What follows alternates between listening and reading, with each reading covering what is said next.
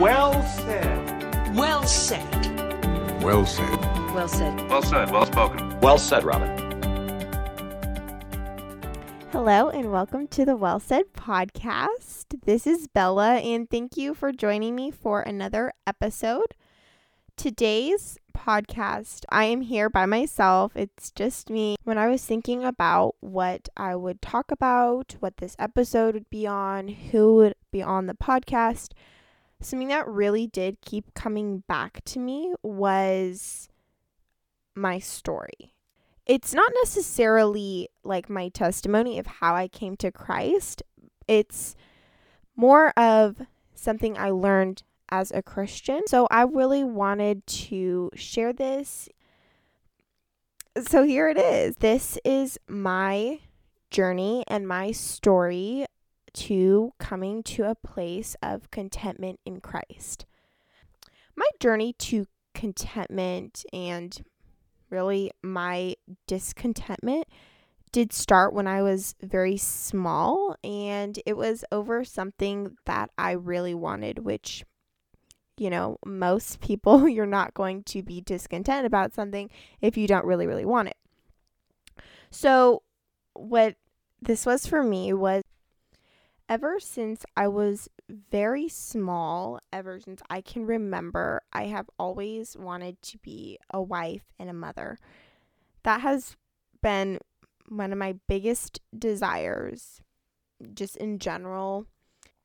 And as a small child, I loved to play with baby dolls, and my sisters and I would play family, you know, like most little girls would do. I remember when I was maybe between 9 to 11, 12, I stopped having the desire to play dolls and to stop playing family because I was realizing that this wasn't real. You know, obviously I knew it was these were pretend dolls and was pretend family. Obviously I knew that, but I was realizing that maybe one day I would actually have a real family of my own. Maybe I would actually have a real husband and real babies. And that I think is where it really did start to click. Maybe that's where it started to become less desirable to play with dolls. And, you know, that's just kind of normal. But I think also maybe there was an element of it where I started being discontent with where I ha- with where I was. And you might be thinking you were very young and you could not get married at 11. I don't know if this is where it really did start to become discontentment, but I remember this being a very big part of my life at the time. So, with that losing desire to play with dolls, you know, I just started to do different things. And then as I got older, maybe like 12, 13, 14, I started to think about being a wife and mother and putting myself in that place of being a wife and being a mother. And then I started dwelling on those thoughts and I started to spend time and devoting time to thinking about this and soon it did become my heart's one desire. And that's all that consumed my thoughts. And I would prolong my sleep, my dreams, my alone time, just so that I could have time to think about this. I think I enjoyed the feeling that was provoked when I would think about this stuff.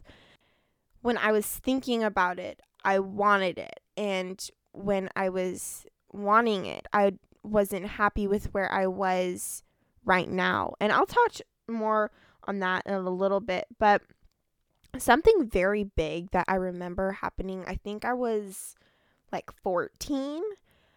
Uh, I was reading a devotional called Changed into His Image. It's Unit 5, Day 5 it was talking about denying the flesh.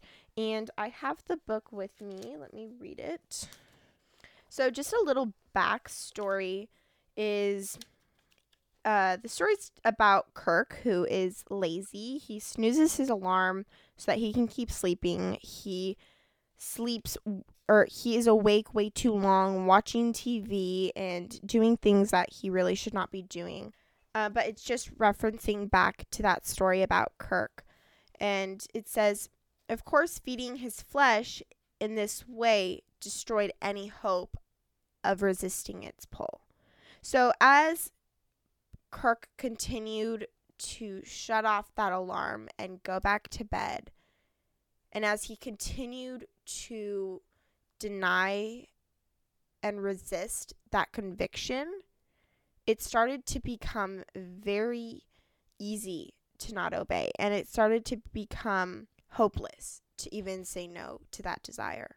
So that that was something that really stood out to me there. I wrote in this so the question was let me find it. Okay. So the question was in what ways are you exposing yourself to the sensual lifestyle of the wicked wearing yourself down spiritually? And I answered something that has been a sin issue for me is indulging in and fantasizing thoughts of my future. This makes me unsatisfied with where God has me now. This was a really big breakthrough for me because as I was reading this devotional on this day, that exact time, days before, and even that day, I had been fantasizing and dwelling on my future. And just looking back and thinking about that, I just see God's grace and His goodness there calling me out and not letting that conviction become dull because I actually was realizing that I was sinning. Um, and on that devotional, um, there was a verse. It is Psalm 139, 23 to, through 24. It says, Search me, O God, and know my heart. Try me and know my thoughts, and see if there is any grievous way in me, and lead me in the everlasting. Lead me in the way of in the way everlasting. So this was just the timing of it all was God's goodness to me. Uh, and so, just thinking back on that, I'm so thankful that I did read this devotional when I did because this was the exact time that I was doing exactly what the devotional was saying not to do. After this day, I was beginning to realize the core sin of this fantasizing my future was not me being content in Christ. I was so discontent in where God has me, even though I'm not at a place to be in a relationship or to be married and uh, have children. So after reading this devotional, I did stop fantasizing my future. I knew that it was wrong, you know, just like before, but this time I truly stopped and I was denying those fleshly desires. And whenever I would think about it in the next few days, I would know, I would come back and think about this devotional and what an impact it did have on my life. Knowing this diagnosis of sorts really did help me to know how to help myself. And what to do because I knew now that it was discontentment, which I did not know before. So, this diagnosis was helping me to be able to get to the root sin, which was discontentment. Because if I did not know it was discontentment, then how could I seek help? How could I know what to do next? Just like with a doctor diagnosing a patient, he has to know the diagnosis before he can help them because if he just gives the person just any medicine, it could make it worse. You know, so you have to know the diagnosis before you can help it. When you are weeding, you have to pull out the entire root of the weed. Otherwise, if you just get the top bit, the weed will just grow right back and you will have the same issue. So, knowing what the root sin was, I was able to pull that out and get rid of it. And if it did grow back, it was much smaller and I would know what to do next. If you're not content now, then you won't be content in the next season of your life. Maybe there's a job that you really want. You won't be content there because you are not content in your everyday life. And if you're not content with the job you have and the position you have, then if you are given a raise or a higher position, you're not going to be content there and you're not going to be content in the next step. Because with discontentment or not having a true contentment in Christ, you're just chasing your tail around because you just want the next thing and you want the next thing. And there is no joy in where you are right now. Ecclesiastes actually calls this vanity. Uh, I'll read in Ecclesiastes 6, I'll read verses 3 and then verses 7. If a man fathers a hundred children and lives many years so that the days of his years are many, but his soul is not satisfied with life's good things, and he has no burial, I say that stillborn child is better off than he. And then down in verse 7, all the toil of man is for his mouth, yet his appetite is not satisfied. I think of this song from The Greatest Showman. I'm pretty sure most people know it. It's called Never Enough. Uh, one of the lines is Towers of gold are still too little. These hands could hold the world, but it'll never be enough. And this song holds so much truth because for the Christian or for the unbeliever, you can have all your desires fulfilled, but it won't be enough because you aren't content and you're not satisfied with what you have right now. You're not satisfied and content with where God has you right now. Uh, I really like this quote by Sadie Robertson Huff that says, It's time to stop pouting about what you don't have and start praising Him for what He has in store for you this was so powerful to me because we do sometimes pout about what we don't have rather than praising God for what He will do and what He has already done, even. Discontentment often starts with greed because we lose sight of what we already have and we stop being grateful for what we have been given because everything we have been given is from God and we don't deserve any of it. We don't deserve any good. A very powerful verse in the Bible that talks about contentment is Philippians 4 1 through 3. So let me just read that. It says, Not that I'm speaking of being in need, for I have learned in whatever situation I am to be content. I know how to be brought low, and I know how to abound. In any and every circumstance, I have learned the secret of facing plenty and hunger, abundance and need.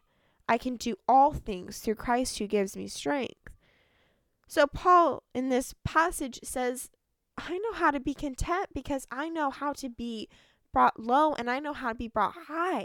He's been in both situations, and either way, his foundation is Christ. So I think even for us, if we're not content right now, then we're not going to be content when we have what we want. Because if we're not content in the everyday, ordinary life, we're not going to be content in the big things either. And so I think something so dangerous about discontentment is, or at least the discontentment that I experienced, is that it happens in my heart and it happens in my head. And both of those things others can't see. Like if you were to steal something, people could see that because that is a more physical sin. But with this discontentment, nobody can see it. I can keep indulging in it because at at some point maybe someone will start to see it and maybe it will come out in my life, but until that happens, nobody can see it, so I can keep indulging in it and I can do all these things that I am not able to do physically right now. So when you're not content in where you are right now, and in where God has you in this moment, you'll always be longing and living for the next thing. You can't enjoy this life right now. This reminds me of a song by Jeremy Camp called Keep Me in the Moment. And one of the lines is Keep me in the moment. I don't want to miss what you have for me. When you're living for the next thing, you stop living in the moment and you stop enjoying what God has given you right now. We need to recognize what God has given us in this moment and in this season and what He wants us to do with it because He's given it to us for a good reason. He's not just given it to us just so we can suffer and just so we have to wait for what we want. And so this journey of discontentment, it's not easy and it's something I know I will have to work on and I'll have to fight discontentment until Jesus calls me home. But I ha- I do praise God for what he has done with my journey of discontentment because I have grown so much in contentment and it being content in Christ. And so for you as well, every single person, whether you struggle with discontentment or not, you will have to learn to be content because any area of your life, God is there. I remind myself of this a lot, and that is that my view of my future is like zero. I don't know what's going to happen tomorrow. God knows, though. And so, all I know of in my life is what has already happened. And God knows the entire thing because He put together that timeline and He put together my life. So He knows what my future holds. I don't. So, since He knows my whole future, He knows what I need and what's best for me. Thank you for listening to this podcast episode. I hope you enjoyed it and I hope it was a blessing to you.